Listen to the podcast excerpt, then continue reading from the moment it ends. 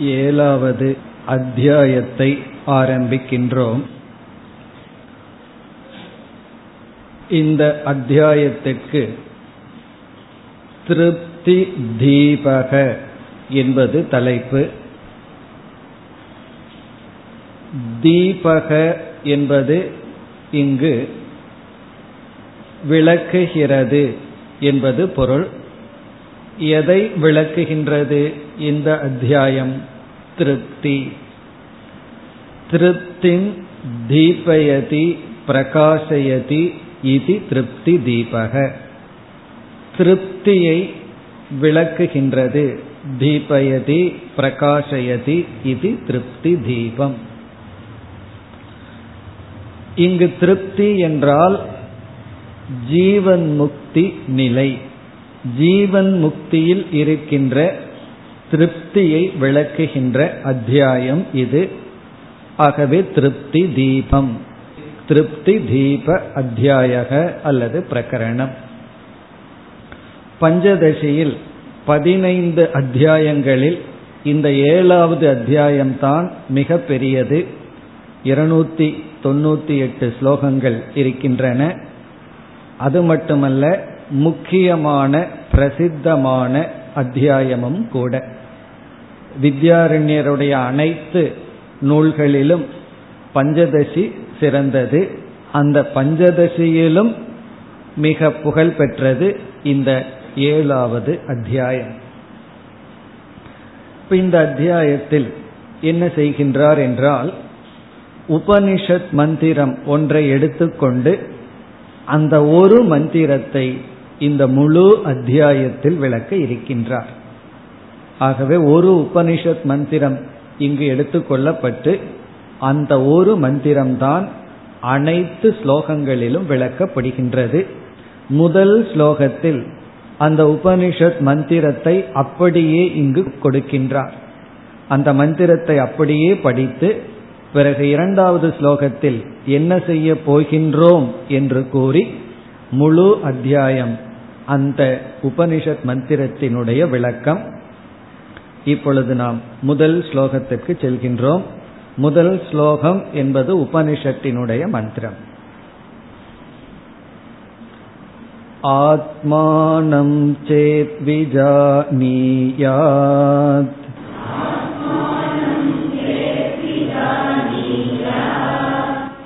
अयमस्मीति पूरुषः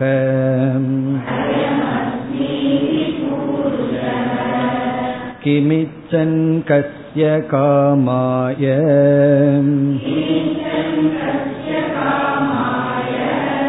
शरीरम् अनुसंज्वरेत्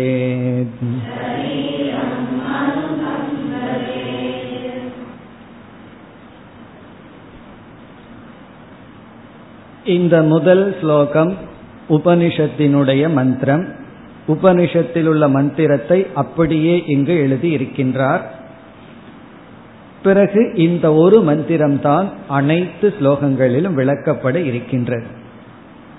பிருகதாரண்யக உபனிஷத்தில் நான்காவது அத்தியாயத்தில் நான்காவது பிராமணம்.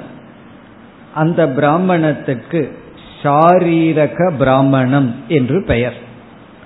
ஃபோர்த் சாப்டர் ஃபோர்த் செக்ஷன் நான்காவது அத்தியாயம்.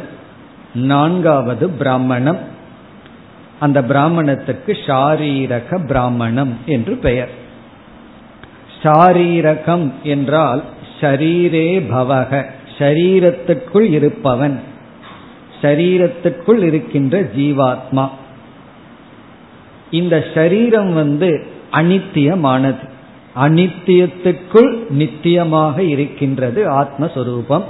இப்ப அனித்தியமான சரீரத்திற்குள்ளதான் நித்தியமான ஒரு பொருளை கண்டுகொள்ள முடியும்.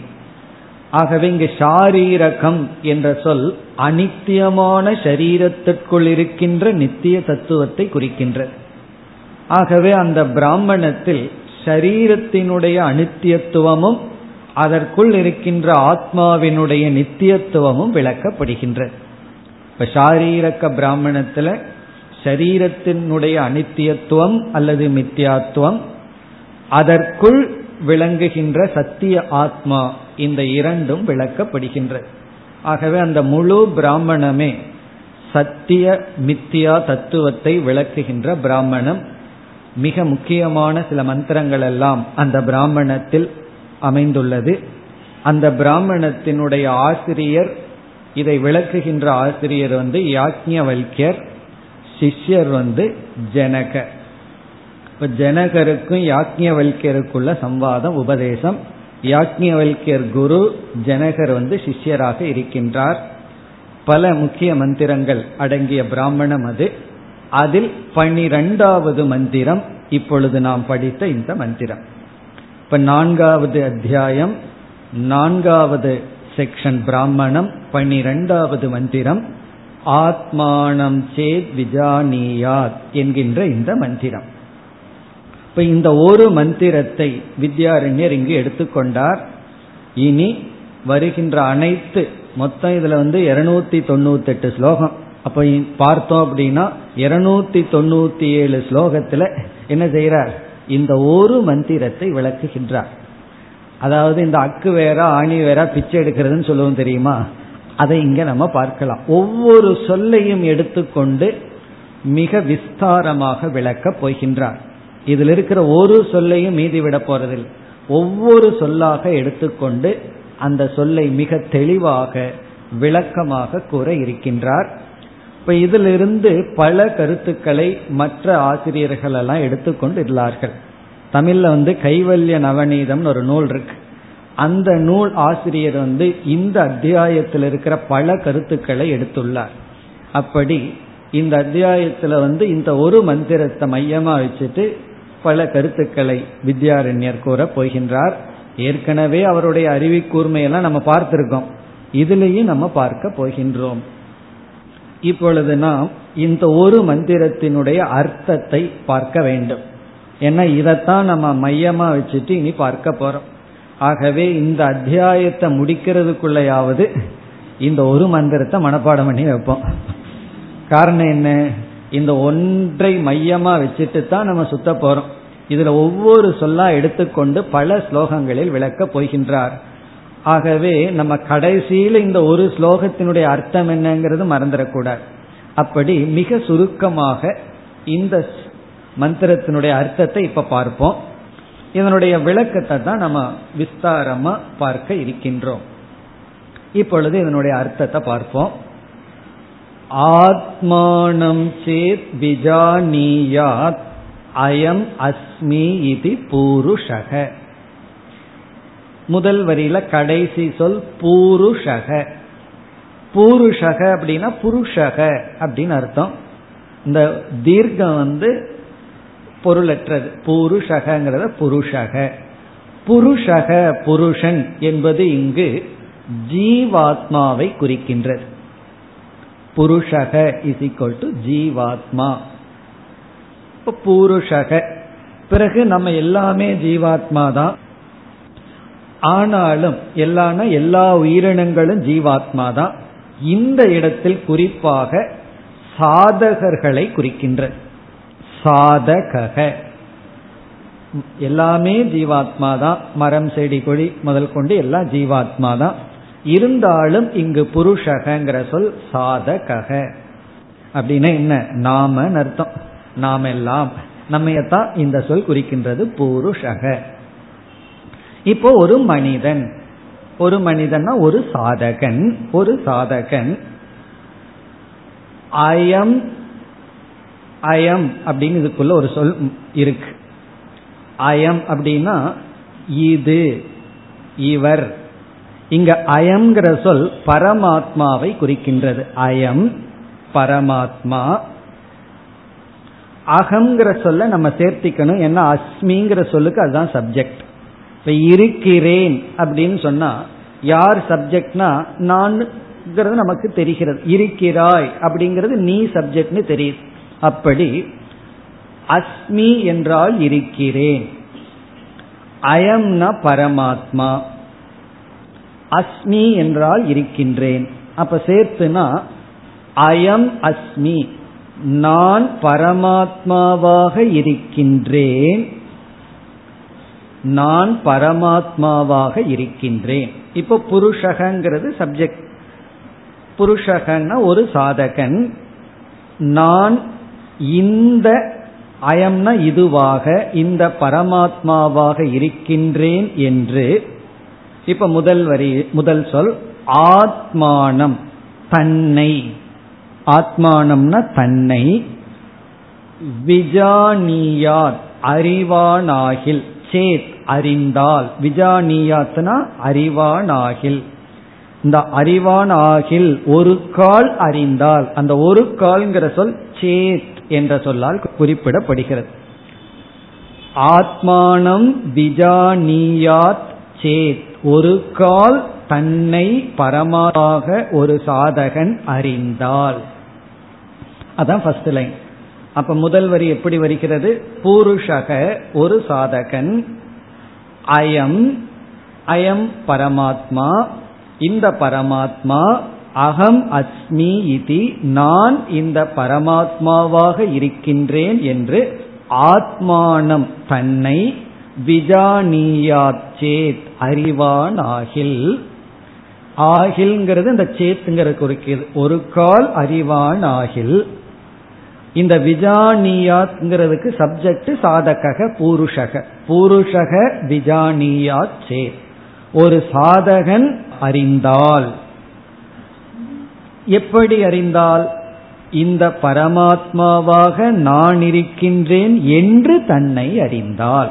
இப்ப தன்னை இந்த பரமாத்மாவாக இருக்கின்றேன் என்று ஒருவன் அறிந்தால் இதுதான் ஃபர்ஸ்ட் லைன் இப்போ பூருஷக அயம் பரமாத்மா அஸ்மி இதி ஆத்மானம் விஜானியாத் சேத். அப்படி வரும். பூருஷக ஒரு மனிதன் ஒரு சாதகன் அயம் இந்த பரமாத்மா அஸ்மி இந்த பரமாத்மாவாக நான் இருக்கின்றேன் இது என்று ஆத்மானம் தன்னை விஜானியாத் சேத் அறிவான் ஆகில் சரி அப்படி அறிந்தால் பிறகு என்ன? இந்த அறிவினுடைய பலன் இரண்டாவது வரியில் வருகின்றது ஃபர்ஸ்ட் லைன்ல வந்து ஒரு சாதகன் தன்னை இவ்விதம் அறிந்தால் என்று சொல்லி இரண்டாவது வரியில சரி அப்படி அறிஞ்சிட்ட என்ன ஆகும்? தன்னை பரமாத்மா என்று அறிந்து கொண்டால் இங்க ஆத்மானம்னா தன்னை. அயம்னா இந்த பரமாத்மாவாக விஜானியாத் அறிந்து கொண்டால் சரி என்ன கிடைக்கும்? இரண்டாவது வரியில உண்மையிலேயே இந்த இரண்டாவது வரி வந்து தான் திருப்தியை அடைவான். என்பது இவ்விதம் விளக்கப்படுகிறது. இப்படி தன்னை பரமாத்மா என்று அறிந்து கொண்டால் அவனுடைய மனதில் திருப்தி கிடைக்கும் மகிழ்ச்சி கிடைக்கும். அதாவது ஜீவன் முக்தன் ஆகின்றான் மன நிறைவை அடைகின்றான். இதுதான் சாரம். இதை உபனிஷத் எப்படி சொல்கிறது என்றால் இப்ப இரண்டாவது வரையில பார்ப்போம். கிம் இச்சன் கிம் இச்சன் எதை விரும்புபவனாக எதை விரும்புவான்? இது வந்து கேள்விக்குரிய ஆச்சரியக்குரிய எதை அவன் விரும்புவான். எதை விரும்புபவனாக கிம் இச்சன் கிம்னா எதை? இச்சன்னா விரும்புபவனாக கஸ்ய காமாய. கஸ்யன எவருடைய யாருடைய காமாய அப்படின்னா இந்த இடத்துல பிரயோஜனத்திற்காக. இந்த இடத்துல காமாயன பிரயோஜனாய. யாருடைய பிரயோஜனத்திற்காக? கிம் இச்சன்னா எதை விரும்புபவனாக? கஸ்ய காமாய. எதை யாருடைய பிரயோஜனத்திற்காக? ஷரீரம். அணு சம்ஜரேத் இந்த இடத்துல இந்த அணு அப்படிங்கிறத கொஞ்சம் சரீரத்தோட சேர்த்திக்கணும். ஷரீரம் அணு. ஷரீரத்தை தொடர்ந்து உடலை தொடர்ந்து சஞ்சரேத். தன்னை துயரப்படுத்தி கொள்வான். உடலை தொடர்ந்து தன்னை துயரப்படுத்தி கொள்வான். ஷரீரம் அணு சஞ்சரேத். ஷரீரம் அணு சம்ஜரேத் சரீரத்தை தொடர்ந்து தன்னை துயரப்படுத்தி கொள்வான். இங்கும் கேள்விக்குறியல்ல ஆச்சரியக்குறி. இப்ப இதனுடைய அர்த்தம் என்னன்னா ஷரீரம் துயரப்படும் பொழுது அதை தொடர்ந்து இவன் தன்னை எப்படி துயரப்படுத்தி கொள்வான்? அப்படின்னு என்ன? ஷரீரம் துயரப்படும் பொழுது தான் துயரப்பட மாட்டான். சரீரத்தை தொடர்ந்து தான் எப்படி தன்னை துயரப்படுத்தி கொள்வான். அப்படின்னு என்ன? சரீரம் துயரப்படும் பொழுது தானும் சரீரத்துடன் சேர்ந்து துயரப்பட மாட்டான். உடலோட சேர்ந்து கொள்ள மாட்டான் அர்த்தம். இங்க சரீரம் அணுனா சரீரத்தை தொடர்ந்து இவன் எப்படி தனக்கு ஜுரத்தை உண்டு செய்து கொள்வான். சரீரம் ஜுரம் வந்ததுன்னா இவனுக்கு அது ஜுரம் வரவில்லை அப்படின்னு அர்த்தம். அதாவது அணு சஞ்சரணம் அப்படின்னா துக்கம். இறுதியில துக்கம்னு அர்த்தம். சரீரம் அணு அப்படின்னா சரீரத்தினுடைய துக்கத்தை தொடர்ந்து இவன் தன்னை எப்படி துக்கப்படுத்தி கொள்வான். அப்படின்னு என்ன அர்த்தம்? இவன் தன்னை துக்கப்படுத்தி கொள்ள மாட்டான். தன்னை தான் துயருறுத்த மாட்டான் அப்படின்னு அர்த்தம். அப்படின்னு என்ன அர்த்தம்? தான் தனக்குள் திருப்தியாக இருப்பான். இப்ப மீண்டும் இருக்க அர்த்தத்தை பார்த்துட்டு மிக சுருக்கமா தான் இந்த இடத்துல விளக்கத்தை பார்க்க போறோம். விரிவான விளக்கத்தை நம்ம வித்யாரண்யருடைய விளக்கத்திலேயே பார்ப்போம். இப்ப மீண்டும் முதல் வரி. பூருஷக ஒரு சாதகன் அயம். இந்த இது. இங்க வந்து அயம்ங்கிறது பரமாத்மாவை குறிக்கின்றது. இந்த பரமாத்மா அஸ்மி இதி. இந்த பரமாத்மாவாக நான் இருக்கின்றேன் என்று ஆத்மானம் தன்னை விஜானியாச்சே அறிவானாகில் கிம் இச்சன் எதை விரும்புபவனாக? கஸ்ய காமாய யாருடைய பிரயோஜனத்திற்காக? ஷரீரம் அணு ஷரீரத்தை தொடர்ந்து சம்ஜரே தன்னை துயரப்படுத்தி கொள்வான். இப்ப இதுதான் இதனுடைய டிரான்ஸ்லேஷன் இனி இந்த மந்திரத்தில் உள்ள சொற்களினுடைய சுருக்கமான விளக்கத்தை நம்ம பார்ப்போம். இதுல என்னென்ன விஷயமெல்லாம் அடங்கி இருக்கு வித்யாரிணியர் எந்தெந்த பகுதியை எடுத்துட்டு விளக்க போறாருன்னு இப்ப நம்ம பார்த்துருவோம் ஏன்னா இந்த ஒரு மந்திரம் இப்பவே புரிஞ்சாச்சு. இன்னும் இதுல விளக்குறதுக்கு என்ன இருக்கு அப்படின்னு நமக்கு தோணும். மிக தெளிவா இருக்கு. இதுல ஒரு கஷ்டமும் கிடையாது. சரி இதுல என்னதான் விளக்குறதுக்கு இருக்கு அப்படின்னு ஒரு சந்தேகம் வரும் அல்லவா அதை மட்டும் இப்ப பார்க்க போறோம். எந்தெந்த போர்ஷனை எடுத்துட்டு எப்படி இவர் டீல் பண்ண போறார் அப்படிங்கறத மட்டும் இப்பொழுது பார்ப்போம். இப்ப முதலில் பூருஷகங்கிற சொல்லையே எடுத்துக்கொள்வோம். பூருஷகங்கிற சொல்லல வந்து சாதகன் ஜீவன் இருக்கு. இதத்தான் முதல்ல வித்யாரண்யர் எடுத்து விளக்க போற சொல். உடனே ஜீவன்கிற சொல்லை விளக்க போகின்றார். யார் ஜீவன்? இப்ப பூருஷகன ஜீவாத்மா. இப்ப ஜீவாத்மான என்னன்னு லட்சணம் கொடுக்க போற. அது மிக குறைவான ஸ்லோகங்கள்ல தான் விளக்க போறார் இந்த ஜீவாத்மா எப்படி உற்பத்தி ஆகின்றான். ஜீவனுடைய லட்சணம் என்ன? அதைத்தான் முதல்ல சொல்ல போறார் அப்ப இவர் வந்து முதலில் விளக்கமாக எடுத்துக்கொள்ள போகின்ற சொல் பூருஷக. பிறகு வந்து அடுத்தது இவர் எடுத்துக்கொள்ள இருப்பது ஆத்மானம் விஜானியாத். அதை எடுத்துக்கொள்ள போற. ஆத்மானம் விஜானியாத். இரண்டாவதா விளக்கம் எடுத்துக்கொள்வார் தன்னை அறிதல். ஆத்மானம்னா தன்னை விஜானியாத்னா அறிதல். இப்ப தன்னை அறிதல். தன்னை அறிதல்னா என்ன? அதை எடுத்து விளக்கம் கொடுக்க போகின்றார். இப்ப தன்னை வந்து ஒருவன் அஜான அவஸ்தையில எப்படி அறிஞ்சிருக்கான்?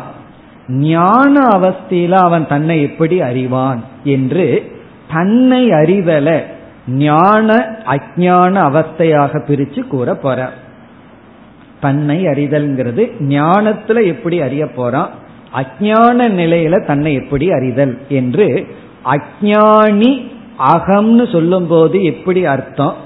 ஞானி அகம்னு சொல்லும் பொழுது என்ன அர்த்தம்? அதையெல்லாம் சொல்ல போறார் இப்ப தன்னை அறிதல். ஆகவே இந்த அறிதல்லையும் விஷயத்த விஷயம் இருக்கு. அறிதல்ங்கிறதையும் எடுத்துட்டு விளக்க போறார். தன்னைங்கிறதையும் எடுத்துட்டு விளக்க போறார். பிறகு அடுத்ததாக இவர் மிக பெரிய அளவில் விளக்கம் எடுத்துக்கொள்ள போற சொல் அயம் இந்த ஒரு சொல்லத்தான் ரொம்ப ஸ்லோகங்கள்ல விளக்க போறார். அயம் அயம்ங்கிற சொல் வந்து இந்த அப்படிங்கிறத குறிக்குது. இந்த அப்படின்னா கண்ணுக்கு முன்னாடி தெளிவாக இருக்கின்ற அபரோக்ஷம். அயங்கிற சொல் அபரோக்ஷத்தை குறிக்குது. பரோக்ஷம்னா தூரத்தில் இருக்கிறது. தது அப்படின்னா அதுன்னு அர்த்தம். எங்கேயோ தூரத்தில் இருக்கு. அயம் அப்படின்னா இதுன்னு அர்த்தம். மிக மிக பக்கத்தில் இருக்கு. ஆகவே இங்க நமக்கு அபரோக்ஷம் அப்படிங்கிற ஒரு கான்செப்ட் ஒரு ஐடியா வந்து அயம்ங்கிற சொல்லல இருந்து கிடைக்குது. உடனே இவர் என்ன செய்ய போறார்? அபரோக்ஷம்னா என்ன? பரோக்ஷம்னா என்ன? இந்த அபரோக்ஷத்தை ரெண்டா பிரிக்க போறார். பல விதத்துல பிரிச்சு. இப்ப இதை விளக்கும் பொழுதுதான் ஒருத்தன் வந்து ஆரம்பத்திலிருந்து கடைசி வரைக்கும் இந்த ஞானத்துல என்னென்ன படிகளை தாண்டி போறான்னு சொல்லி ஒரு சப்த அவஸ்தான்னு அறிமுகப்படுத்த போற. ஒரு ஜீவன் வந்து ஆரம்பத்திலிருந்து கடைசி வரைக்கும் அது ஞான யோகத்துல இந்த கர்ம யோகத்துல கிடையாது. அதாவது அறிவிலேயே என்னென்ன படிகளை தாண்டி திருப்திங்கிற இறுதி படியை அடைய போறான் அப்படின்னு ஒரு சப்த அவஸ்தையை விளக்க போறார். இந்த பத்தாவது மனிதனை உதாரணமா எடுத்துக்கொண்டெல்லாம் இந்த அபரோக்ஷம்னா என்ன பரோக்ஷம்னா என்ன இந்த அனைத்து விளக்கமும் அயம் அப்படிங்கிற சொல்லல வர இருக்கின்ற. அப்படி பார்த்தோம் அப்படின்னா இந்த அத்தியாயத்தினுடைய பிப்டி பர்சன்ட் கரெக்டா முதல் வரிக்கே போயிடும் புருஷகங்கிற சொல்லுக்கு விளக்கம் ஆத்மானம் விஜானியா தன்னை அறிதல்ங்கிறதுக்கு விளக்கம் பிறகு அயங்கிற அபரோக்ஷம். என்ன இங்க பெரிய சந்தேகம் எல்லாம் வரப்போகுது. இந்த பிரம்மன் வந்து என்னைக்குமே பிரகாச சொரூபமா இருக்கிறதுனால பிரகாச சொரூபமான பிரம்மனிடத்தில் எப்படி பரோட்ச ஞானம் ஏற்படும்? வேக் நாலேஜ் எப்படி ஏற்படும்? அதுதான் இன்றுமே விளங்கி கொண்டிருக்கே. அதுல எப்படி பரோட்ச ஞானம் ஏற்படும்? இப்படியெல்லாம் சந்தேகம் வரப்போகுது. அது சம்பந்தமா பெரிய விசாரத்தை நாம் பார்க்க போகின்றோம். இது வந்து ஃபர்ஸ்ட் லைன் அது மட்டுமல்ல இதுல சேத்துன்னு ஒரு சொல் இருக்கு. அதையும் விட மாட்டேங்கிற.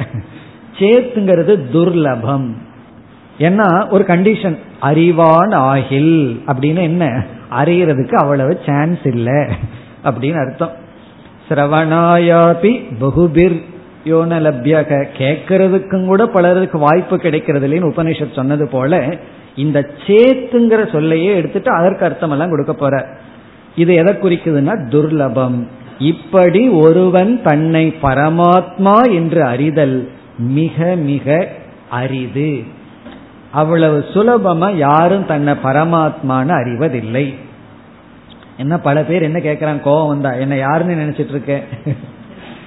அப்படின்னு கேட்கிறார்கள் என்ன யாருன்னு நினைச்சிட்டு இருக்கேன்? நான் இப்படிப்பட்டவனாக்கும் அப்படிப்பட்டவனாக்கும். யாரும் பூர்ண பரமாத்மான்னு தன்னை நினைக்கிறதில்லை. ஆகவே தன்னை பரமாத்மா திருப்தன் என்று யாரும் அவ்வளவு சுலபமாக நினைப்பதில்லை. அதுக்கு என்னென்னலாம் இடையூறு? அப்படியெல்லாம் இந்த சேத்துங்கிற சொல்ல எடுத்துட்டு விளக்குவார். இதெல்லாம் ஃபர்ஸ்ட் லைன்ல அவர் செய்ய போற காரியம். இனி இரண்டாவது வரைக்கும் வந்தால் இந்த இரண்டாவது வரி வந்து ஞான பலனை கூறுகின்ற வரி. அதனாலதான் திருப்தி தீபம்னு பேர் வச்சிருக்க அதாவது இந்த ஞானத்தினுடைய பலன் திருப்தி. அந்த திருப்தி தான் இவ்விதம் கேட்கப்பட்டுள்ளது. கிமிச்சன் அவன் எதை விரும்புவான்? கசிய காமாய யாருடைய பிரயோஜனத்திற்காக? ஷரீரம் அணுசஞ்சரே ஷரீரத்தை தொடர்ந்து இவன் தன்னை துயரப்படுத்திக் கொள்வான். அப்படின்னா என்ன அர்த்தம்? கிம் இச்சன்கிறதுல இவன் எதையும் விரும்ப மாட்டான் அப்படிங்கிறது காட்டப்படுகிறது. கிம் இச்சன் இவன் எதை விரும்புவான் அப்படின்னா இவனுக்கு விரும்புவதற்கு எந்த பொருளும் இல்லை. இப்ப கிம் இச்சங்கிறத எடுத்துட்டு விளக்க போற. ஒரு வார்த்தை கிடைச்சதுன்னா அவருக்கு போதும். பல ஸ்லோகங்கள் எடுக்கிறது. கிம் இச்சன் எதை விரும்புபவனாக. அது வந்து எந்த நிஷேதம் செய்யப்படுகிறதுனா இவனுக்கு விரும்புறதுக்கு பொருளே இல்லை. எதை விரும்புவான்னு சொன்னா விரும்புவதற்கு பொருளே இல்லை. ஆகவே இந்த கிம் இச்சன்கிற பகுதியை போக்கிய நிஷேதமாக எடுத்துக்கொள்ள போற. போக்கிய நிஷேதம்னா எந்த விதமான போக்கியமும் கிடையாது ஞானிக்கு. போக்கியம்னா அனுபவிக்கப்படும் பொருள். அனுபவிக்கப்படும் பொருள் போக்கியம்னு சொல்லப்படுறோம். இப்ப கிம் இச்சன்கிற சொல் வந்து போக்கியம் நிஷேதம் செய்யப்படுகிறது. போக்கிய நிஷேதம்னா எதுவுமே அனுபவிக்கிறதுக்கு கிடையாது. அது மட்டுமல்ல இவன் எதை விரும்புவான் அப்படிங்கறதனுடைய அர்த்தம் எதையும் விரும்ப மாட்டான். எதையும் விரும்ப மாட்டான்ங்கிறதுல ரெண்டு அம்சம் இருக்கு. ஒன்று விரும்புவதற்கு இவனுக்கு பொருளே கிடையாது. இரண்டாவது விருப்பமும் இல்லை. காம நிஷேதக. இவனுக்கு ஆசையும் கிடையாது. ஒன்னு ஆசைப்படுற பொருளும் இல்லை. இவனுக்குள்ள ஆசையும் இல்லை. ஆசை இல்லை இஸ் ஈக்குவல் டு திருப்தி. ஆசைன்னு வந்தாவே அதிருப்தி தானே. அப்போ இவனுடைய மனநிலை எப்படி இருக்கும்னா ஆசையற்றவனாக இருப்பான். இப்ப கிம் அப்படிங்கிற சொல் ஒரு ஆப்ஜெக்டும் இல்லைன்னு காட்டுது. இச்சன்கிற சொல் ஒரு ஆசையும் இல்லை என்பதை காட்டுகிறது. இப்ப இந்த போர்ஷனை எடுத்துட்டு ஆசையும் இல்லை ஆசைப்படுற பொருளும் இல்லை என்று விளக்கப் போகின்றார். இனி அடுத்தது கஸ்ய காமாய. யாருடைய பிரயோஜனத்திற்காக? இப்ப வந்து எந்த பொருளை இவன் விரும்பி யாருடைய பிரயோஜனத்துக்காக இவன் தன்னை துயரப்படுத்திக் கொள்வான்கிற இடத்துல கஸ்ய காமாய அப்படின்னு இருக்கு. யாருடைய பிரயோஜனத்திற்காக? இந்த யாருடையங்கிறது ரெண்டா பிரிக்கப்படுகிறது. ஸ்வசிய பரஸ்ய அப்படின்னு பிரிக்கப்படுகிறது. ஸ்வசிய அப்படின்னா தன்னுடைய பரஸ்ய அப்படின்னா மற்றவர்களுடைய. இப்ப ஸ்வசியனா தன்னுடைய பிரயோஜனத்திற்காக கஸ்ய இஸ் ஈக்வல் டு ஸ்வசிய ஆர் அந்நிய பரஸ்ய.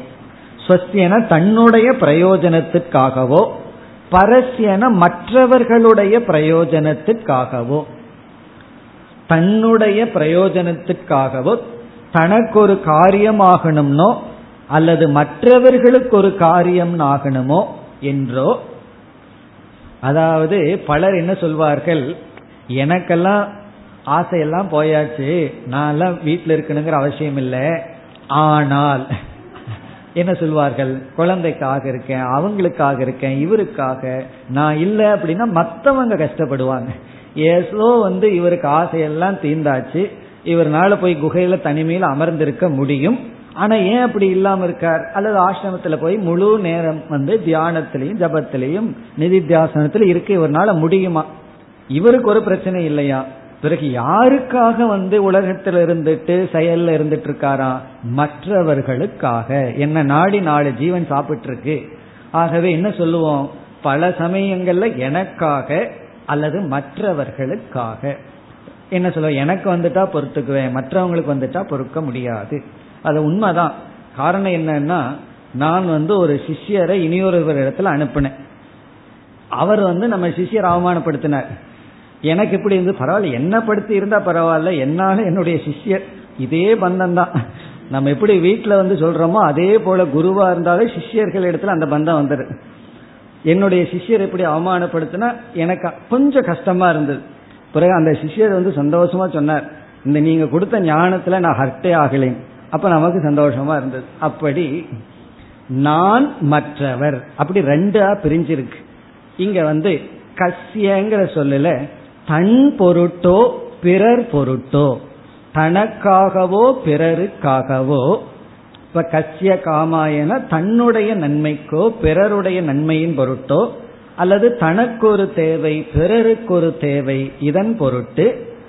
இப்ப இந்த சொல் இந்த கசிய காமாயங்கிறது வந்து போக்திரு நிஷேதக. போக்திரு நிஷேதம். அனுபவிப்பவன் இல்லை என்பதை காட்டுகிறது. கிம் இச்சன்கிறது வந்து போக்கிய நிஷேதம். அனுபவிக்கப்படும் பொருள் இல்லை. கசிய காமாய அனுபவிப்பவன் இங்கு கிடையாது. சம்சாரியே இங்கு இல்லை. சம்சாரி இருந்தா தானே சம்சாரம் இருக்கும். இங்க சம்சாரி ஏது? சம்சாரமும் ஏது? அதாவது போக்திரு நிஷேதம். இங்க போக்தாங்கிறது ஒண்ணு கிடையாது. முன்ன வந்து போக்கியம் இல்லை. அந்த போக்கியத்தை போக்கியமா ஆக்கிறதுக்கான இச்சையும் கிடையாது. அந்த கரணத்தில் இருக்கிற இச்சையும் கிடையாது. ஆகவே ஆப்ஜெக்ட் இல்லை அந்த கரணத்துல இச்சை கிடையாது. அந்த கரணத்தை நான் சொல்ற அகங்காரம் இருக்கே அதுவும் கிடையாது. கசிய காமாய யாருடைய பிரயோஜனத்திற்காக இந்த பிரயோஜனத்துக்கு ஆள் இல்லை அப்படின்னு அர்த்தம். கஷ்ய காமாயங்கிற சொல்ல எடுத்துட்டு விளக்க போற. பிறகு அடுத்தது ஷரீரம். அதுக்கும் விளக்கம் வரப்போகுது. ஷரீரம். ஷரீர ஜுவரம் மானச ஜுவரம்னு ஜுவரத்தை ரெண்டா பிரிச்சிடறோம். ஷரீரத்திற்கு வர்ற ஜுவரம் மனதிற்கு வர்ற ஜுவரம். சரீரத்திற்கு வர்ற ஜுவரம் அப்படின்னு சொன்னா உடலுக்கு வர்ற நோய் துன்பங்கள் இதெல்லாம் சரீர ஜுவரம். ஆனா சரீரத்துக்கு ஒரு ஜுவரம் வரும் பொழுது நமக்கு வருதா வரலையா? உடல் தான் இப்படி இருக்கு நான் நல்லா இருக்குன்னு எப்பாவது சொல்லியிருக்கிறோமோ? நீங்க எப்படி இருக்கீங்கன்னு கேட்டா என்ன பதில் சொல்லணும் ரியலி சொல்றோமோ இல்லையா மனசுல எப்படி நினைக்கணும்? உடலுக்கு இப்படி இருக்கு நான் சந்தோஷமா தான் இருக்கேன் அப்படின்னு மனசுல நினைக்கணும். ஆனா அப்படி அல்ல. உடலினுடைய நிலை நம்முடைய நிலை ஆகி விடுகிறது. சூழ்நிலையினுடைய நிலை நம்முடைய நிலை ஆகி விடுகிறது. அப்படின்னா என்ன அர்த்தம்? உடலும் உடலோடு சம்பந்தப்பட்ட பொருள் மீதும் நான்கிறது அபிமானம். வைத்து நான்கிற சொல் வந்து அங்க அபிமானம் போய் என்ன ஆயிருது அதனுடைய நிலை என்னுடைய நிலை ஆயிரு. இப்ப வந்து ஒருவர் ரொம்ப சந்தோஷமா நம்ம வீட்டில் இருந்தா நம்மளும் சந்தோஷமா இருக்கும். வீட்டில் இருக்கிறவங்க அவங்க மூட் அப்செட் ஆயிட்டா நம்மளும் மூட் அப்செட் ஆயிரும். காரணம் என்ன? அவங்க இன்னைக்கு என்ன மூட் அப்செட் ஆயிருக்கு? குழந்தை மூடு சரியில்லை. அவர்களுடைய மூடு சரியில்லை. அதனால நானும் சரியில்லை. இதுல இருந்து என்ன ஆகுது? ஒரு இடத்துல நடக்கிற மாற்றம் அபிமானத்தினால நம்மீது வைத்து கொள்கின்றோம். அப்படி சரீரம் அப்படிங்கிறது அனாத்மா உடல். அந்த உடலுக்கு வர்ற சம்சார நோய் இருக்கு. அதையெல்லாம் பிரிச்சு சொல்ல போற உடலுக்கு என்னென்னலாம் அனர்த்தம் இருக்கு? அதை கூறி அணு. அந்த உடலை தொடர்ந்து அணு சஞ்சரே சஞ்சரேத் அப்படின்னா இந்த ஞானி. அல்லது இந்த சாதகன் இவ்விதம் அறிந்தவன் துயரப்படுவதில்லைன்னு சொல்றதிலிருந்து இவனுக்கு சரீர அபிமானம் இல்லை. இவனுக்கு சரீரத்தை தொடர்ந்து இவன் துயரப்பட மாட்டான். அப்படின்னா ஞானத்துக்கு பிறகு பிராரப்த வசத்துல உடல் வந்து என்னென்ன சுக துக்கத்திற்குள்ள போகணுமோ அது போகும். ஆனா இவன் உடலை தொடர்ந்து தன்னை ஜுவரப்படுத்தி கொள்ள மாட்டான். இப்ப மானச ஜுவரம் இல்லை சரீர ஜுரம் தான் இருக்குன்னு சொல்ல போற. இப்ப ஞானத்துக்கு பிறகு சூழ்நிலை சில சமயம் நமக்கு சந்தோஷமா இருக்கும். சூழ்நிலை சில சமயம் அனர்த்தத்தை கொடுக்கும். அந்த சூழ்நிலையை தொடர்ந்து இவன் பாதிக்கப்பட மாட்டான். இவனுக்கு எந்த பாதிப்பும் இல்லை. இப்ப இவன் மனசுல என்ன இருக்கு அப்படின்னா திருப்தி. இப்ப இந்த அத்தியாயத்தினுடைய கடைசி பல ஸ்லோகங்கள்ல வந்து இந்த ஞானியினுடைய மனசுல என்ன இருக்குன்னா ஒரே ஒரு ஃபீலிங் தானா. கடைசியா அவனுடைய மனசுல பார்த்தா இந்த உலகத்தில் இருக்கிற அனைத்து பொருள்களிடத்திலும் இவனுக்கு ஒரே ஒரு ஃபீலிங் ஒரே ஒரு ஆட்டிடியூடு அது வந்து கிராட்டிடியூடுன்னு சொல்ல போற. ஒரே ஒரு ஃபீலிங் என்னன்னா கிராட்டிடியூடு அகோ சாஸ்திரம் அகோ குருகுன்னு சொல்லி இந்த சாஸ்திரம் குரு இந்த உலகம் இது எல்லாத்து மீது தனக்கு வந்து ஒரு நன்றி உணர்வு மட்டும்தான் இருக்குமா. காரணம் என்ன? இதற்குள்ள எல்லாம் போய் ப்ராசஸ் ஆகித்தான் நான் இப்ப திருப்தியோட இருக்கேன். இப்ப கடைசியா நான் இந்த திருப்தி அடைஞ்சதுக்கு காரணம் என்னன்னா இந்த உலகம் சாஸ்திரம் குரு அப்படின்னு சொல்லி கடைசியா எல்லாத்துக்கும் ஒரு நன்றி சொல்லி ஒரு கிராட்டிடியூடோட இந்த அத்தியாயத்தை முடிக்க போற. ஆகவே இந்த ஞானியினுடைய மனதுல கிராட்டிடியூடு மட்டும்தான் இறுதியில் எஞ்சி இருக்கும். உண்மையிலேயே நம்ம வந்து இந்த பொறாமையை நீக்கணும்னா குரோதத்தை நீக்கணும்னா வெறுப்பை நீக்கணும்னா பயத்தை நீக்கணும்னா அந்த கிராட்டிடியூட வளர்த்திக்கணும். நன்றி உணர்வை வளர்த்தி கொள்ள வேண்டும். அந்த நன்றி உணர்வுனால தான் நம்ம பல விதமான அசுர சம்பத்திலிருந்து விடுதலை அடைய முடியும். ஞானிக்கு வந்து அது இயற்கையா மனசுல நிறைஞ்சிருக்கு. இப்ப ஞானியினுடைய மனதுல திருப்தி மட்டும் எஞ்சி இருக்கின்றது. இவ்விதத்துல இந்த அத்தியாயத்தை நிறைவு செய்வார். இவ்விதம் இந்த ஒரு ஸ்லோகம் சின்னதா இருந்தாலும் இதுல ஒவ்வொரு சொல்லையும் எடுத்துக்கொண்டு அதற்கு மிக அழகாக விளக்கமாக பொருள் கூறி பிறகு இவராக சில டெவலப்மெண்ட் பண்ணி இந்த அத்தியாயத்தை இவர் வந்து அழகுபடுத்த போகின்றார். இப்ப இவ்விதம் இரண்டாவது வரியில கிம் இச்சன்கிற இடத்துல பொருள் கிடையாது ஆசையும் இல்லை. கஸ்ய காமாய ஆசைப்படுபவன் இல்லை.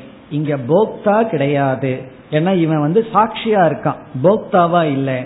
சோ போக்தாவும் இல்லை அகங்காரமும் இல்லை காமமும் இல்லை காமிய வஸ்துவும் இல்லை. பிறகு ஆனா இந்த அனாத்மாவான சரீரம் பிராரப்த வசத்துல என்னென்ன சுகதுக்கத்துக்குள்ள போகுமோ அப்படி போகும். அதை தொடர்ந்து இவன் துயரப்பட மாட்டான். இந்த ஸ்லோகத்தை சற்று மேலோட்டமா பார்த்தா சரீரம் அணுசஞ்சரேங்கிற இடத்துல எதை விரும்பி யாருடைய பிரயோஜனத்திற்காக சரீரத்தை இவன் துயரப்படுத்தி கொள்வான் அப்படின்னு பொருள் வரும். யாரை விரும்பி யாருனுடைய விருப்பத்திற்காக தனக்கோ மற்றவருடைய பிரயோஜனத்திற்காக எதை விரும்பி சரீரத்தை துயரப்படுத்திக் கொள்வான் அப்படியும் பொருள் கொள்ளலாம். அப்படின்னா இவன் தன்னையே தான் துயரப்படுத்தி கொள்ள மாட்டான். தன்னுடைய மனதையே தான் துயரப்படுத்தி கொள்ள மாட்டான். அஹிம்சாவாதி ஆயிடுவான் அர்த்தம். அப்படின்னா என்ன அர்த்தம்? தன்னிடத்திலே தான் அஹிம்சையை பின்பற்றுவான். உண்மையிலேயே நாம ஏன் மற்றவங்களை ஹிம்சப்படுத்துறோம் அப்படின்னா நமக்குள்ளேயே ஹிம்சை ஆயிட்டதுனாலதான். நம்மால கொஞ்சம் இரிட்டேட் ஆயிட்டோம். ஏதோ ஒரு காரணத்துல. அப்படின்னா என்ன அர்த்தம்? நமக்குள்ளேயே நம் நம்மையே நம்ம ஹிம்சப்படுத்திட்டோம்.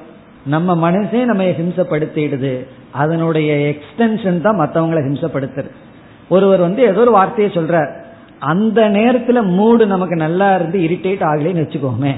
நாம திருப்பி இரிட்டேட் பண்ணுவோமா? இல்ல அந்த நேரத்துல சாதாரண அடிக்கிற ஜோக் நம்மையோ நம்ம குடும்பத்தை சார்ந்தவங்களோ சற்று இழிவா ஏதோ ஒரு கமெண்ட் பண்ணியாச்சு. அந்த நேரத்துல நமக்கு மூடு சரியில்லைன்னா என்ன ஆயிரும் இரிட்டேட் ஆயிடுறோம். அப்படின்னு என்ன? நம்மையே நம்ம ஹிம்சப்படுத்திட்டோம். அதனுடைய விளைவு திருப்பி ஏதாவது கமெண்ட் பண்ணி அவங்கள துன்புறுத்துவோம். இப்ப நம்மை நாம் ஹிம்சைப்படுத்தவில்லை என்றால் அப்படின்னா என்ன அர்த்தம்? நமக்குள்ள நம்ம கோபம் வரல பொறாம வரல மன்னிக்கிற குணம் இருக்கு சாந்தமா இருந்தோம்னா எப்படி மற்றவங்களை ஹிம்சப்படுத்துவோம்? ஆகவே எதை விரும்பி யாருடைய நன்மைக்காக பிரயோஜனத்துக்காக சரீரத்தை இவன் துயரப்படுத்துவான்? இங்க சரீரம்னா தன்னை அர்த்தம். தன்னை துயரப்படுத்துவான் அப்படின்னு என்ன அர்த்தம்? எதன் பொருட்டும் இவன் தன்னை துயரப்படுத்தி கொள்ள மாட்டான். இப்ப ஞானத்தினுடைய பலனா என்ன சொல்லலாம்? இவன் தன்னை துயரப்படுத்தி கொள்ள மாட்டான். அதுதான் உண்மையான அர்த்தம். ஆத்மானம் நான் அனுசஞ்சரேத்துன்னு அர்த்தம். அந்த ஆத்மானத்தை இங்கேயும் போடலாம். இவன் தன்னை துயரப்படுத்தி கொள்ள மாட்டான். அதனுடைய விளைவு தான் மற்றவங்களையும் துயரப்படுத்த மாட்டான். அதனால வேதாந்தம் வந்து வெறும் சுயநலமான கிரந்தம் தான். அதாவது இந்த வேதாந்தம் வந்து உன்னை நீ துயரப்படுத்தாம இருக்கிறதுக்கு என்ன செய்கின்றது? வழி சொல்கிறது. அதனுடைய ஜஸ்ட் எக்ஸ்டென்ஷன் மற்றவங்களை நீ துயரப்படுத்த மாட்டேன். ஆகவே இந்த வேதாந்த நம்மை மகிழ்ச்சியாக இருக்கத்தான் மார்க்கத்தை கொடுக்கின்றது. அதனுடைய எக்ஸ்டென்ஷன் மற்றவங்களை நாம் மகிழ்ச்சி படுத்துகின்றோம் இப்படி சரீரம் அணுசஞ்சரியங்கிறத அந்த ஆங்கிள்லயும் நம்ம எடுக்கலாம். அப்படின்னா என்ன அர்த்தம்? இவன் தன்னை தன்னுடைய உடலை துயரப்படுத்தி கொள்ள மாட்டான். அல்லது இந்த உடல் பிராரப்த வசத்தில் துயரப்படும் பொழுது அதை தொடர்ந்து இவன் தன்னுடைய மனதை துயரப்படுத்தி கொள்ள மாட்டான். கடைசியில் அதே அர்த்தம் தான் வருது. என்னன்னா தன்னை துயரப்படுத்தி கொள்ள மாட்டான். அதான் இறுதியின் பொருள். இவ்விதம். இப்ப இந்த ஒரு மந்திரம் வந்து மிக அழகான மந்திரம். ஒருவன் ஒரு சாதகன் தன்னை பரமாத்மாவாக அறிவானாகில் எதை விரும்பி யாருனுடைய பலனுக்காக தன்னை துயரப்படுத்தி கொள்வான். தான் துயருருவான். அப்படின்னா என்ன? எதையும் விரும்ப மாட்டான். யாருக்கும் எதையும் இவன் செய்து முடிக்க வேண்டிய அவசியம் இல்லை ஆகவே அவன் திருப்தியாக இருப்பான் இப்படி பிருகதாரண்யக மந்திரத்தை இங்க கொடுத்தார் இனி வந்து அடுத்த ஸ்லோகத்திலிருந்து விளக்கப் போகின்றார் இரண்டாவது ஸ்லோகம்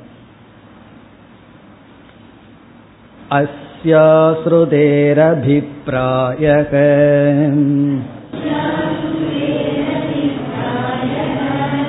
सम्यकत्र विचार्यते जीवन्मुक्तस्य या तृप्तिः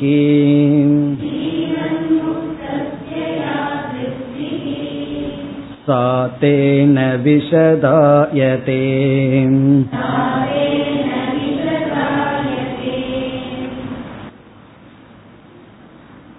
இந்த ஸ்லோகம் பிரதிஜா பிரதிஜா என்றால் நான் என்ன செய்ய போகின்றேன் என்பதை குறிப்பிடுவது அதாவது தான் வந்து என்ன செய்ய போகிறேன் அப்படிங்கறத வித்யாரண்யர் குறிப்பிடுகின்றார். எடுத்த உடனே ஒரு ஸ்ருதியை கோட் பண்ணிட்டார். நம்ம அந்த ஸ்ருதியை படிச்சிட்டோம். சரி இந்த மந்திரம் இங்கு குறிப்பிடப்பட்டுள்ளது. இவர் என்ன செய்ய போகிறார் இந்த மந்திரத்தை வச்சுட்டு? அதை வித்யாரண்யரே சொல்கின்றார். என்ன சொல்கின்றார்? அஸ்யாகா ஸ்ருதேகே. அஸ்யாகான இந்த. இந்தன முதல் சொல்லப்பட்ட இதற்கு முன் சொல்லப்பட்ட ஸ்ருதேகே ஸ்ருதியினுடைய பிருகதாரண்யக ஸ்ருதியினுடைய அஸ்யாகா ஸ்ருதேகே அபிப்பிராயக. அபிப்பிராயம். அபிப்பிராயம்னா தாத்பரியம். இந்த ஸ்ருதியினுடைய அபிப்பிராயம் தமிழ்ல அடிக்கடி நம்ம இந்த வார்த்தையை பயன்படுத்தோம் உன்னோட அபிப்பிராயத்தை சொல்லு. அது போலதான். இந்த ஸ்ருதியினுடைய அபிப்பிராயம் சம்யக் சம்யக்னா மிக தெளிவாக நல்ல முறையில் அத்த அஸ்மின் அத்தியாயே இந்த ஏழாவது அத்தியாயத்தில் இந்த ஸ்ருதியினுடைய அபிப்பிராயத்தை அபிப்பிராயமானது சம்யக் மிக தெளிவாக அப்படின்னா வித்யாரண்யருக்கு கான்பிடென்ட் இருக்குன்னு அர்த்தம். தன்னுடைய டீச்சிங்ல மிக தெளிவாக அத்த இங்கு இந்த அத்தியாயத்தில் விசாரியதே விசாரம் செய்யப்படுகின்றது. மயா. என்னால் இங்கு விசாரம் செய்யப்படுகிறது. அதாவது இந்த ஸ்ருதியினுடைய அபிப்பிராயமானது மிக தெளிவாக இங்கு விசாரம் செய்யப்படுகிறது. இது வந்து பிரதிஜா பிரதிஜா என்ன? என்ன இங்க ப்ராமிஸ் பண்றார்?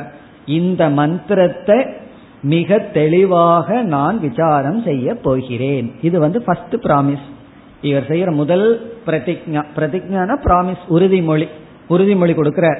இந்த சுருத்தியினுடைய அர்த்தமானது தாத்பரியமானது அபிப்பிராயமானது மிக தெளிவாக விசாரம் செய்யப்பட இருக்கின்றது. அடுத்த கேள்வி கேட்கலாம். சரி விசாரம் பண்ணி என்ன பிரயோஜனம்? இந்த சுருத்தியை நீங்க ரொம்ப தெளிவா விசாரம் பண்றீங்க. அப்படி விசாரம் பண்றதுனால என்ன நமக்கு கிடைக்க போகுது? என்ன தெளிவாக போகின்றது? இப்ப இரண்டாவது வரியில் விசார பலன் சொல்லப்படுகிறது. விசாரம் பண்றேன்னு சொல்லிட்டார். சரி விசாரத்தினுடைய பலன் என்ன? இப்படி விசாரம் பண்றதுனால என்ன பலன்? அது சொல்லப்படுகிறது. ஜீவன் முக்தசிய ஜீவன் முக்தனுடைய ஜீவன் முக்தனுடைய யா திருப்திகி எந்த ஒரு திருப்தி இருக்கின்றதோ ஜீவன் முக்தனுடைய ஜீவன் முக்தனுடைய மனதில் யா திருப்திகி ஜீவன் முக்தசிய மனசி அவனுடைய அந்த கரணே மனதில் யா திருப்திகி எந்த ஒரு திருப்தி இருக்கின்றதோ. திருப்திக்கெல்லாம் டிரான்ஸ்லேஷன் சொல்ல வேண்டிய அவசியம் கிடையாது. திருப்திக்கு என்ன டிரான்ஸ்லேஷன் திருப்தி தான் ஏன்னா தெரிஞ்ச வார்த்தை தான் திருப்தி. எந்த ஒரு திருப்தி இருக்கின்றதோ திருப்திக்கு ஏதாவது டிரான்ஸ்லேஷன் சொல்ல போனா அந்த டிரான்ஸ்லேஷன் தான் தப்பா புரிய வச்சுக்கும். பெசாம விட்டுட்டா சரியா புரிஞ்சுக்கும். எந்த ஒரு திருப்தி இருக்கின்றதோ சா. அந்த ஒரு திருப்தியானது ஜீவன் முக்தனுடைய மனதில் எந்த ஒரு திருப்தி இருக்கின்றதோ அந்த திருப்தியானது சா திருப்திகி தேன. இதனால். இதனால்னா எதனால்? கண்டுபிடிக்க முடியுமோ? இதனால் இந்த விசாரத்தினால். என்ன விசாரம் பண்றேன்னு பிராமிஸ் பண்ணியிருக்காருல்ல. தேன விசாரேன்னு. நாம இந்த விசாரம் செய்வதனால். ஏன்னா விசாரியதேன்னு முதல் வரியில பிராமிஸ் பண்ண இரண்டாவது வரையில சரி அந்த விசாரத்தினால என்ன பலன்? ஜீவன் முக்தனுடைய மனதில் எந்த ஒரு திருப்தி இருக்குமோ அந்த திருப்தி இந்த விசாரத்தினால் விஷதாயதே. விஷதாயத்தேன ஸ்பஷ்டி பவதி தெளிவாகும். விஷதாயத்தேன தெளிவாகும். ஸ்பஷ்டி பவதி மிக மிக தெளிவாகும். இந்த விசாரத்தினால் ஜீவன் முக்தனுடைய மனதில் இருக்கின்ற திருப்தியானது மிக தெளிவாக விளங்கும். அப்படின்னா என்ன? இப்ப நம்ம இந்த அத்தியாயத்துல போய் என்ன கண்டுபிடிக்க போறோம்னா ஜீவன் முக்தனுடைய மனசுல என்ன ஒரு திருப்தி இருக்கோ அந்த திருப்தியை தெளிவாக பார்க்க போகின்றோம். தெளிவாக புரிந்து கொள்ள போகின்றோம். ஆகவே இந்த ஸ்ருதியானது எடுத்துக்கொள்ளப்பட்டுள்ளது அப்ப வந்து இரண்டாவது வரியில தான் உண்மையிலேயே அந்த திருப்தி இருக்கு. அதாவது ஜீவன் முக்தனுடைய மனசில் இருக்கிற திருப்தி வெளிப்படுத்தப்படுகிறது. முதல் வரியில இந்த ஜீவன் முக்தி ஆகிறதுக்கான காரணம் இருக்கே. அந்த காரணமான ஆத்ம ஞானம் சொல்லப்பட்டுள்ளது.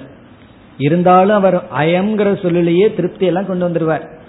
இந்த பரோட்ச ஞானம்னு சொல்லும் பொழுதே அவனுடைய திருப்திங்கிற ஸ்டேஜ் எல்லாம் விளக்க போற ஆகவே ஆரம்பத்திலிருந்து கடைசி வரைக்கும் பார்த்தோம் அப்படின்னா இந்த திருப்திங்கிற டாபிக் அங்கங்கு வந்து கொண்டே இருக்கும். இரண்டாவது வரிய விளக்க ஆரம்பிச்சதற்கு பிறகு முழுமையாக அந்த திருப்தியை விளக்க போற. இந்த திருப்தியை புரிஞ்சுக்கணும்னா சங்கடத்தை முதல்ல புரிஞ்சுக்கணும்.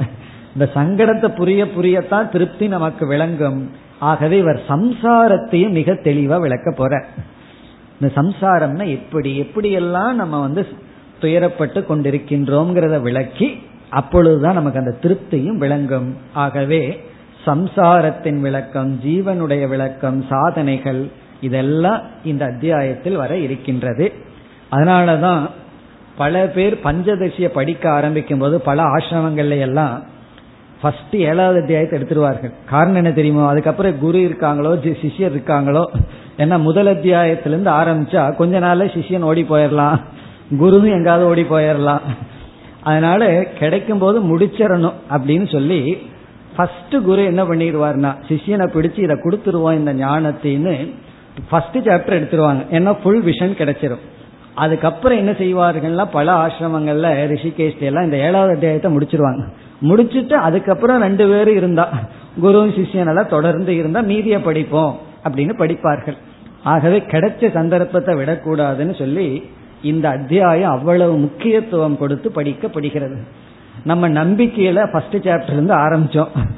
ஆரம்பிச்சு சிக்ஸ்த் சாப்டர் வரைக்கும் வந்தோம். கண்டிப்பா செவன்த் சாப்டரை முடிப்போம். இப்படி இந்த இரண்டாவது ஸ்லோகத்துல இனிமேல் என்ன செய்ய போகின்றேன்னு சொல்லி பிரதிஜா செய்தார். இனி இந்த மந்திரத்தில் இருக்கிற ஒவ்வொரு சொல்லையும் எடுத்து விளக்க போறார். அதனால இந்த மந்திரத்தை மனப்பாடம் பண்ணி வைப்போம். காரணம் என்ன? ஒவ்வொரு சொல்லும் இங்கு மிக தெளிவாக விளக்கப்படுகின்றது. அடுத்து மூன்றாவது ஸ்லோகம்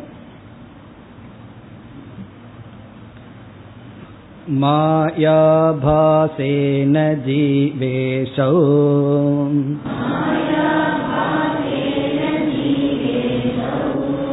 करोतीति श्रुतत्वतः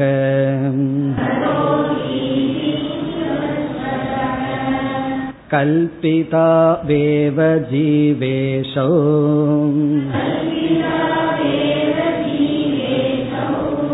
ताभ्यां सर्वं प्रकल्पितम्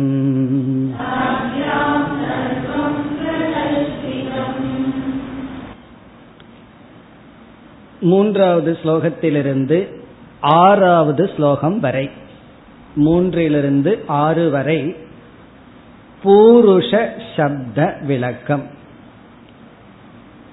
பூருஷக என்ற சொல்லினுடைய விளக்கம். கொஞ்ச ஸ்லோகத்தை தான் எடுத்துக்கிறார். இந்த பூருஷக அப்படிங்கிற சொல்லை விளக்குவதற்காக. பூருஷகங்கிறதுக்கு என்ன அர்த்தத்தை நம்ம பார்த்தோம்? ஜீவாத்மா அப்படிங்கிற அர்த்தத்தை பார்த்தோம். பிறகு இந்த இடத்துல சாதகர்கள்ங்கிறது சற்று பொருந்துகிறதுன்னு பார்த்தோம். ஏன்னா ஜீவாத்மா எல்லாம் இருந்தும் ஒரு மனிதனாக இருந்தாலும் கூட ஒரு சாதகர்கள் தான் இப்படி அறிய முயற்சி செய்து இந்த அறிவை அடைவார்கள். ஆகவே மனிதனாக இருந்தும் ஒரு சாதகனா இருக்கணும். ஆனா பொதுவா பூருஷக.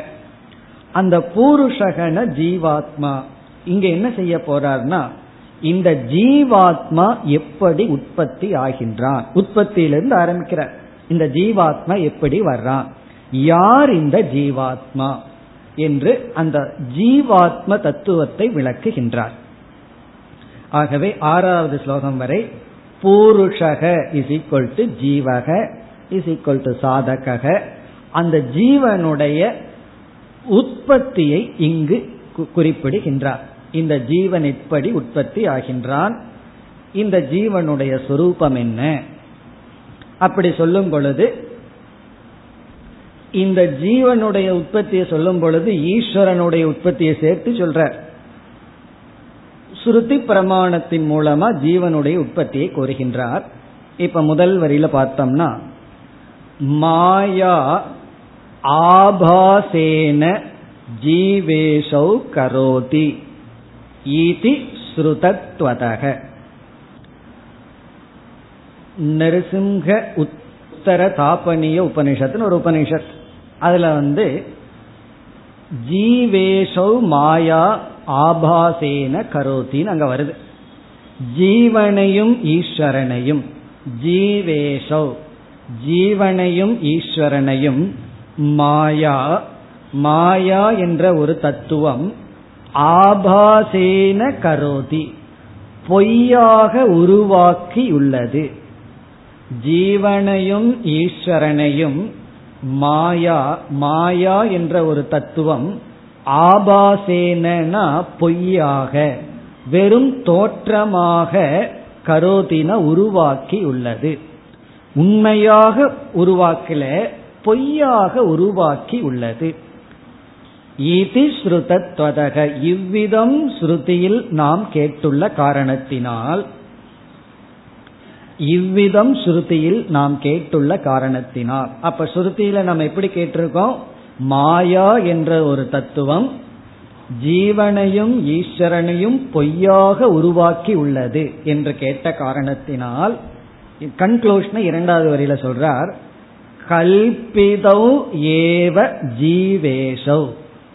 ஜீவனும் ஈஸ்வரனும் கல்பிதௌ ஏவ கல்பிக்கப்பட்டதுதான். ஜீவேஷன ஜீவனும் ஈஸ்வரனும் கல்பிதௌ கல்பிக்கப்பட்ட தத்துவங்கள்.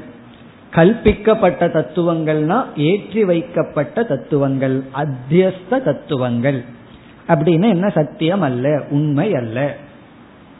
இப்ப ஜீவனும் ஈஸ்வரனும் கற்பிக்கப்பட்ட தத்துவங்கள் ஏற்றி வைக்கப்பட்ட தத்துவங்கள்.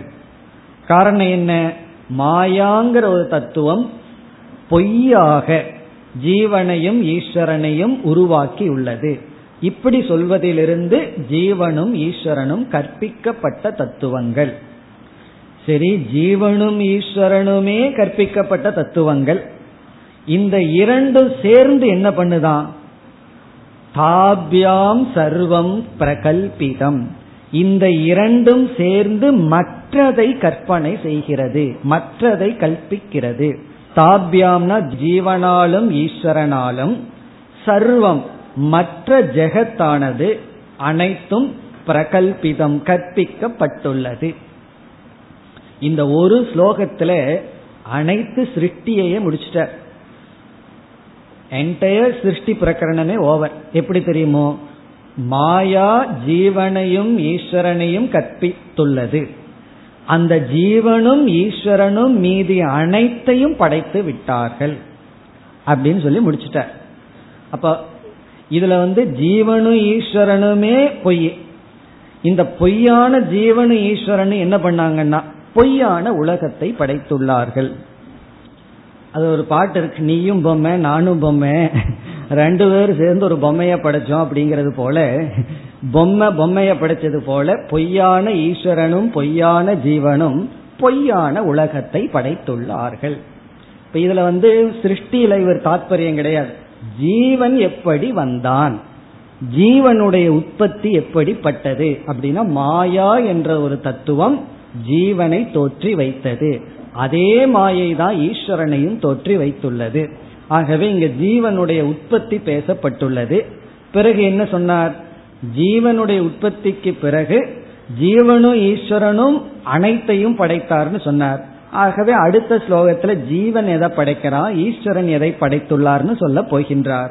ஆனா இந்த இடத்துல தாத்பரியம் ஜீவ தத்துவம் மாயையிலிருந்து வந்த தத்துவம் என்று ஜீவனுடைய உற்பத்தியை இந்த ஸ்லோகத்தில் கூறியுள்ளார். மேலும் அடுத்த வகுப்பில் தொடர்போம் ॐ पूर्णमधः पूर्णमिधं पूर्णात् पूर्णमुदच्छते पूर्णस्य पूर्णमादाय पूर्णमेवावशिष्यते ॐ शान्ति शान्ति शान्तिः